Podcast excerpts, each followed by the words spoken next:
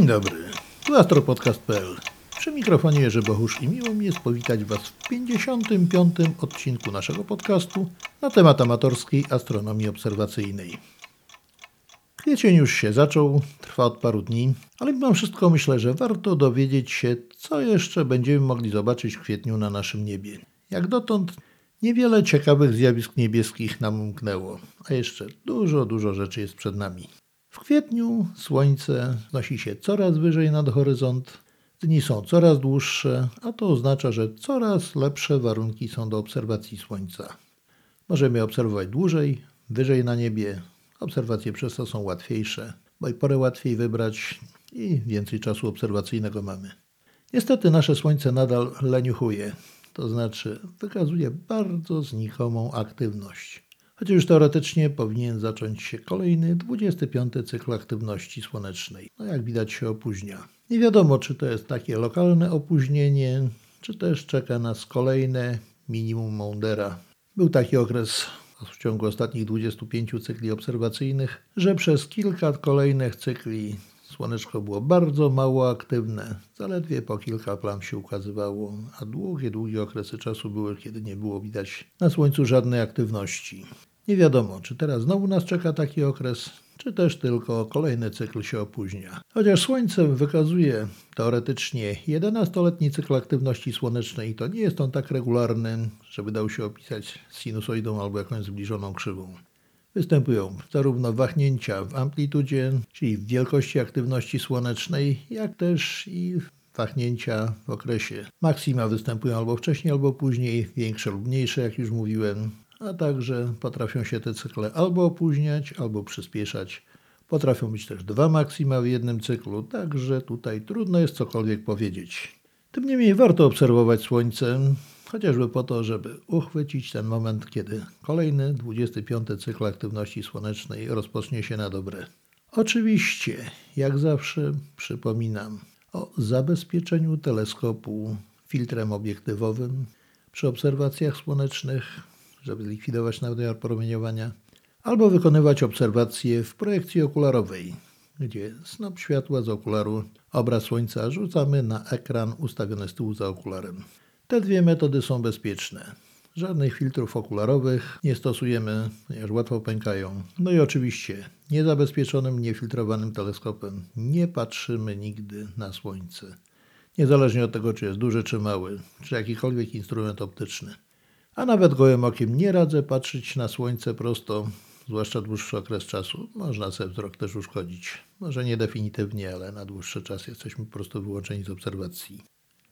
W kwietniu księżyc, jak zawsze, wędruje po niebie wokół Ziemi i będzie wykazywał następujące fazy. Ostatnia, czyli trzecia kwadra, nastąpiła 4 kwietnia o godzinie 10.03. Oczywiście wszystkie czasy, jak zawsze w efemerydach, podajemy w czasie UTC. 12 kwietnia o 2.31 nastąpi nów. 14 kwietnia księżyc znajdzie się w apogeum. Nastąpi to o godzinie 17.45, czyli będzie najdalej od Ziemi.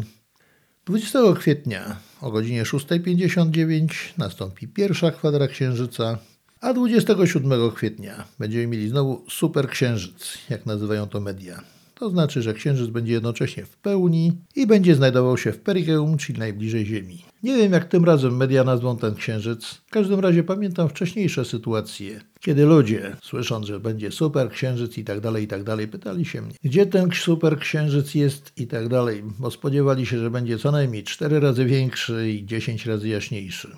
W rzeczywistości on będzie nieco jaśniejszy, nieco większy, ale nie na tyle, żeby like potrafił to wychwycić gołym okiem. Po prostu będzie nieco jaśniejsza noc, pod warunkiem, że chmur nie będzie. Także możemy podziwiać księżyc w pełni jak najbardziej, ale nie liczmy na to, że będą jakieś szczególne rewelacje. Po prostu tak nazwany został księżyc, będący w pełni w perigeum, czyli najbliżej Ziemi, świecący rzeczywiście najjaśniej i nieco większy niż zazwyczaj, ale naprawdę niewiele większy. W czasie swojej wędrówki wokół Ziemi Księżyc nie tylko zmienia fazy, bo ukazuje się nam codziennie w innej postaci, ale jako poruszający się szybciej po niebie, bo dokonuje obiegu tylko w ciągu jednego miesiąca, wyprzedza poszczególne planety w swojej wędrówce. I tak 6 kwietnia o 8.36 Księżyc minął Saturna. Saturn był 4 stopnie na północ od Księżyca. 7 kwietnia o 7.18 w tej samej odległości minął Jowisza. 9 kwietnia o 10.45, czyli praktycznie za dnia, minie Neptuna, tak samo w odległości 4 stopni pod Neptunem.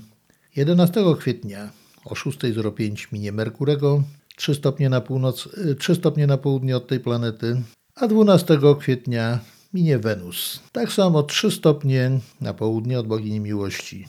13 kwietnia z kolei o 11.46 minie Urana, 2,5 stopnia na północ, czyli w ciągu trzech dni praktycznie minie trzy planety po kolei. A 17 kwietnia o 12.10, czyli praktycznie w samo południe, minie Marsa. W odległości zaledwie 1,1 stopnia, ale w środku dnia bardzo wątpliwe, żeby komuś udało się zauważyć to zjawisko. Planety wszystkie, za wyjątkiem Wenus, będą widoczne praktycznie nad ranem, o takiej porze, gdzie większość z Was mimo wszystko będzie spała. Merkury będzie w koniunkcji górnej ze Słońcem 19 kwietnia o godzinie 2, czyli praktycznie będzie niewidoczny. Tak samo Uran 30 kwietnia będzie w koniunkcji ze Słońcem. Nastąpi to o godzinie 21, czyli też praktycznie będzie niewidoczny. Zarówno Merkury, jak i Uran przez dłuższy okres czasu. Natomiast zaczyna się okres wieczornej widoczności Wenus. Będzie jeszcze bardzo bliziutko Słońca i daleko jej jeszcze będzie do pełnej jasności, ale można spróbować ją poszukać, tylko też uwagą na pobliskie Słońce. Żeby mimo wszystko nie patrzeć się w Słońce, nawet zachodzące, bo to jednak szkoda oczu. Natomiast powinno Wam się już udać zauważyć Wenus po lewej stronie Słońca. Najlepiej, kiedy będzie już nisko nad horyzontem słoneczko, będzie zachodziło. Będzie jeszcze bardzo jasne niebo, ale na tym jasnym niebie jeszcze, może nawet tuż po zachodzie słońca pod koniec miesiąca, uda się już zobaczyć jasny punkcik, czyli naszą planetę Wenus. Gdybyśmy w tym momencie skierowali teleskop na nią, no, byłaby prawie okrągła, malutka tarczka. Jeszcze jest daleko za Słońcem, ale powoli zbliża się do nas coraz bardziej i będą coraz lepsze warunki jej widoczności. Podczas swojej odwiecznej wędrówki po niebie księżyc omija albo czasami zakrywa nie tylko planety, ale także mija gwiazdy. A każda gwiazda, która stanie na jego drodze, po prostu zostanie na pewien czas, na okres około godziny, zakryta przez tarczę księżyca. W kwietniu w zasadzie obserwowalne są tylko dwa zakrycia gwiazd, oczywiście jaśniejszych niż 4 magnitudo, czyli łatwych do obserwacji przez lornetkę. I tak będzie to 19 kwietnia zakrycie Kappa Geminorum, czyli Kappa bliźniąt, gwiazdo jasności 3,6 magnitudo. Nastąpi to około 18 godziny, oczywiście UTC.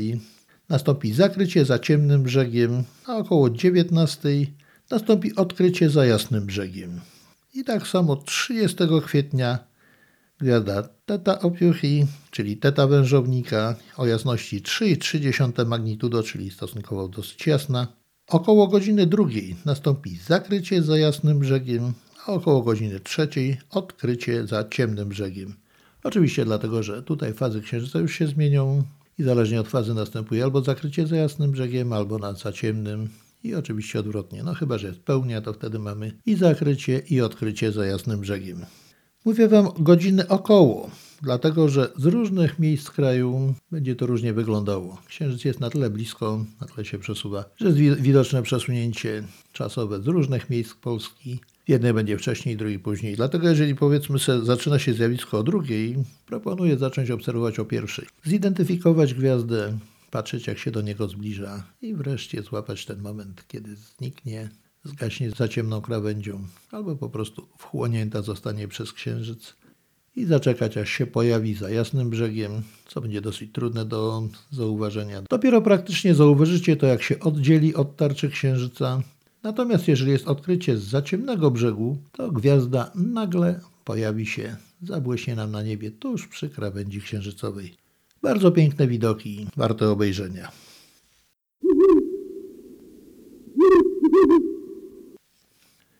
Kwietniu w pobliżu opozycji będą w zasadzie trzy planetoidy. Numer jeden, czyli Ceres, obecnie uważana za planetę karłowatą, a numer 1b jako pierwsza została odkryta.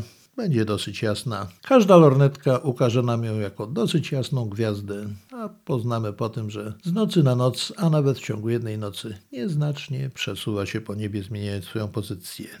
Można także zaobserwować Westę, czyli planetoidę numer 4, która jako czwarta została odkryta i będzie miała jasność 8,1 magnitudo, a także można spróbować zaobserwować numer 9, czyli Metis, dziewiątą odkrytą planetoidę. To już będzie trochę trudniej, będzie miała jasność zaledwie 9,5 magnitudo i będzie słabła, ale dobra lornetka, zwłaszcza szczególnie większa, albo mały teleskop, powinien nam umożliwić jej obserwację. Kwietniu na naszym niebie powinny być widoczne dwie komety.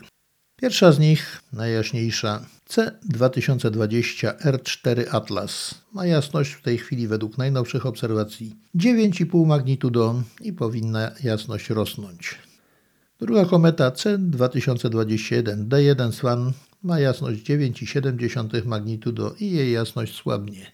Oczywiście do obserwacji tego typu komet potrzebny już jest większy teleskop. Przez lornetkę najprawdopodobniej nie uda się Wam zauważyć, zwłaszcza jeżeli nie macie wprawy w obserwacjach kometarnych. Tym niemniej, jeżeli ktoś dysponuje teleskopem, proponuję spróbować. A noż się uda. A komety zawsze są ciekawe i każda z nich wygląda inaczej. Nie ma dwóch identycznych.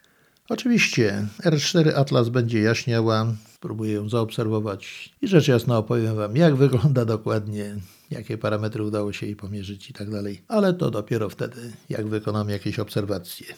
Na razie w tej chwili są tylko te dwie komety, ale ważne, że się już pojawiają, bo do niedawna jeszcze była zupełna posłucha kometarna i praktycznie nic ciekawego nie było takiego, co się da zaobserwować na naszym niebie. Obie komety, jeżeli ktoś by próbował, najlepiej jest obserwować wieczorem.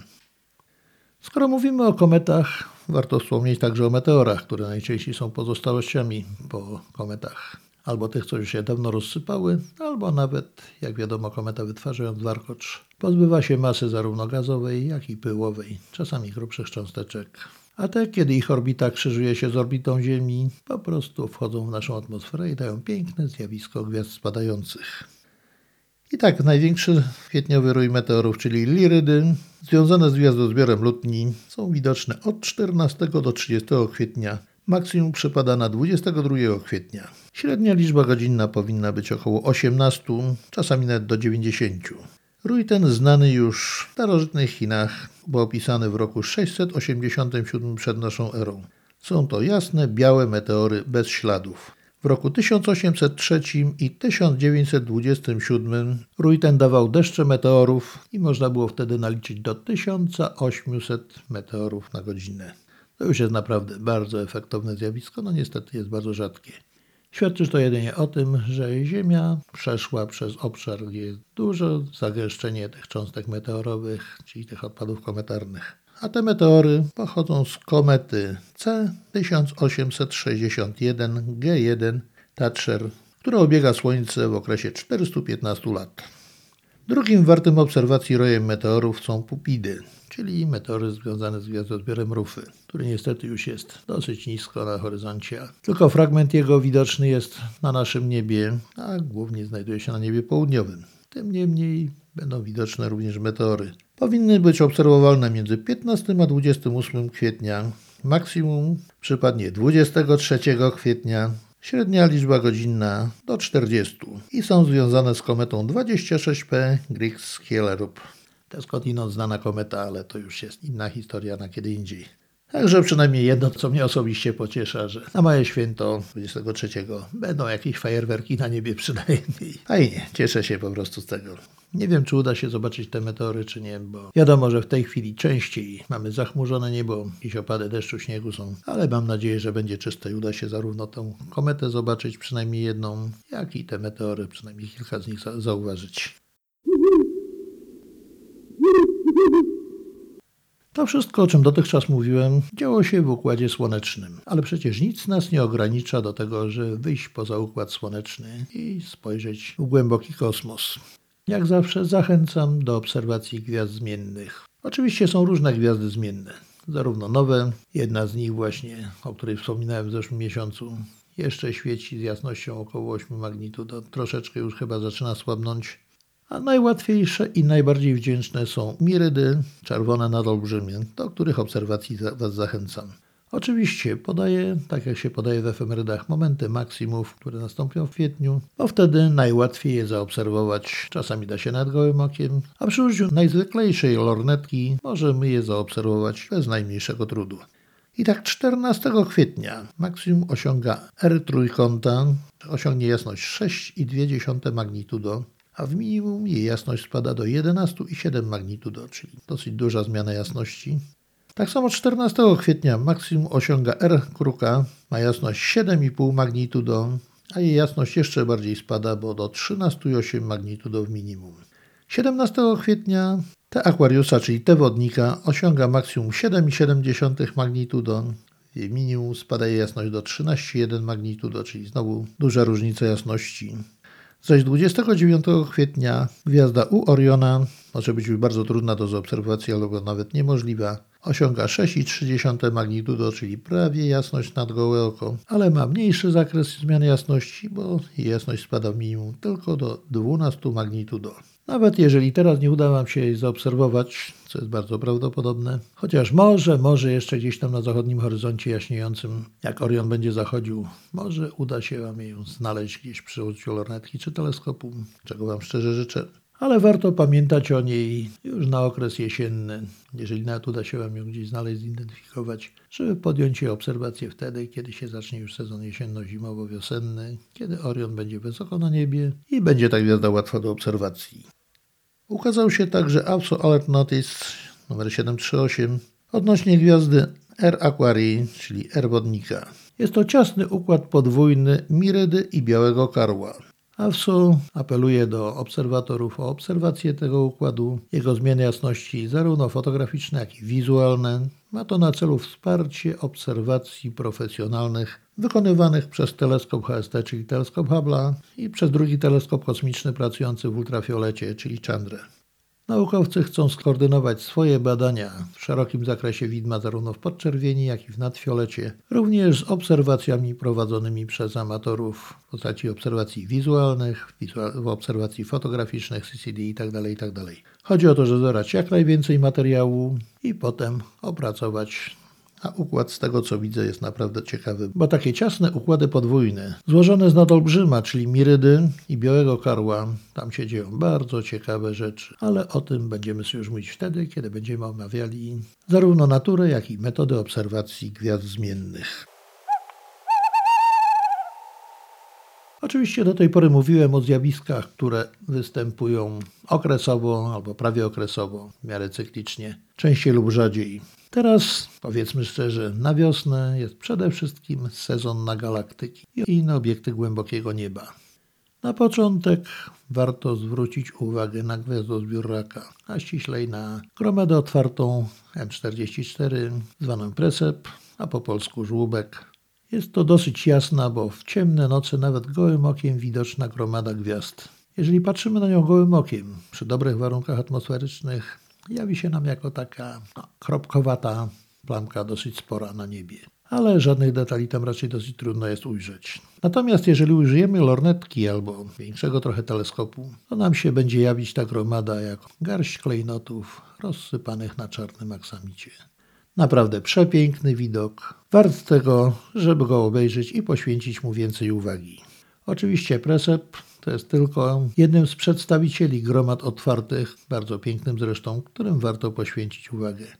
Oprócz tego są gromady kuliste. Najbardziej reprezentatywna, jedna z najpiękniejszych jest M13 w gwiazdozbierze Herkulesa. Ogromna gromada kulista, licząca wiele set tysięcy gwiazd, może nawet milionów, w tej chwili trudno mi dokładnie powiedzieć. Podobno widoczna gołym okiem, ale praktycznie nie udało mi się jej zobaczyć, natomiast już w Orlicy jest bardzo ładnie widoczna jako taka grudkowata mgiełka. Natomiast w teleskopie im większym, tym piękniej i więcej detali, więcej gwiazd nam ukazuje. Tym bardziej, że im większym dysponujemy teleskopem, im bardziej zwiększamy powiększenie. M13 ukazuje nam za każdym razem trochę inne swoje oblicze.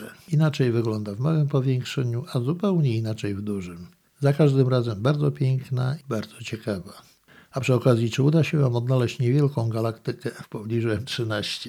Taki mały teścik na sprawdzenie zarówno możliwości waszego instrumentarium, jak i spostrzegawczości. Zaznaczam, że jest bardzo mała i po prostu ginie przy dużej, pięknej M13, na którą zwracamy uwagę, a tą małą galaktykę możemy pominąć. Oczywiście galaktyki M81 80 i M82 w Wielkiej Niedźwiedzicy polecam. Tak samo całą masę innych obiektów Wielkiej Niedźwiedzicy, psach gończych, już flagowa M51, czyli Whirlpool, to już jest, no, po prostu nie można tego nie obejrzeć. Oczywiście w masa galaktyk, obok Panna, Warkosz, Berniki, gromada galaktyk, niektóre są widoczne już przed lornetkę, a im większy teleskop mamy, tym więcej zobaczymy, a naprawdę jest na co popatrzeć. Piękne są.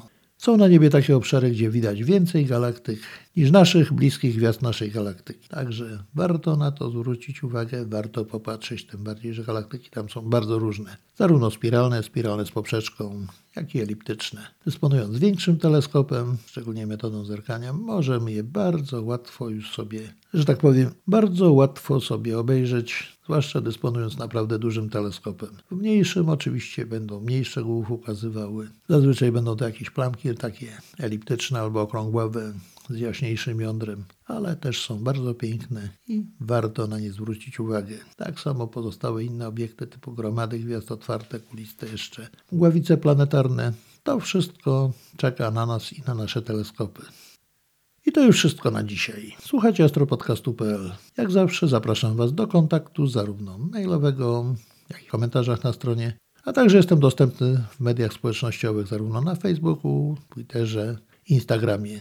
Tam można mnie często znaleźć. Jeżeli macie jakieś uwagi, jakieś zapytania, propozycje, sugestie, zapraszam. Zawsze możemy sobie podyskutować na te tematy, a może wyjdzie z tego jakaś inna audycja. A teraz już żegnam się z Wami. Życzę Wam miłego dnia albo dobrej nocy, zależnie od tego, kiedy tego słuchacie, a wszystkim obserwatorom, jak zawsze życzę czystego nieba i udanych obserwacji. Do usłyszenia w następnym odcinku.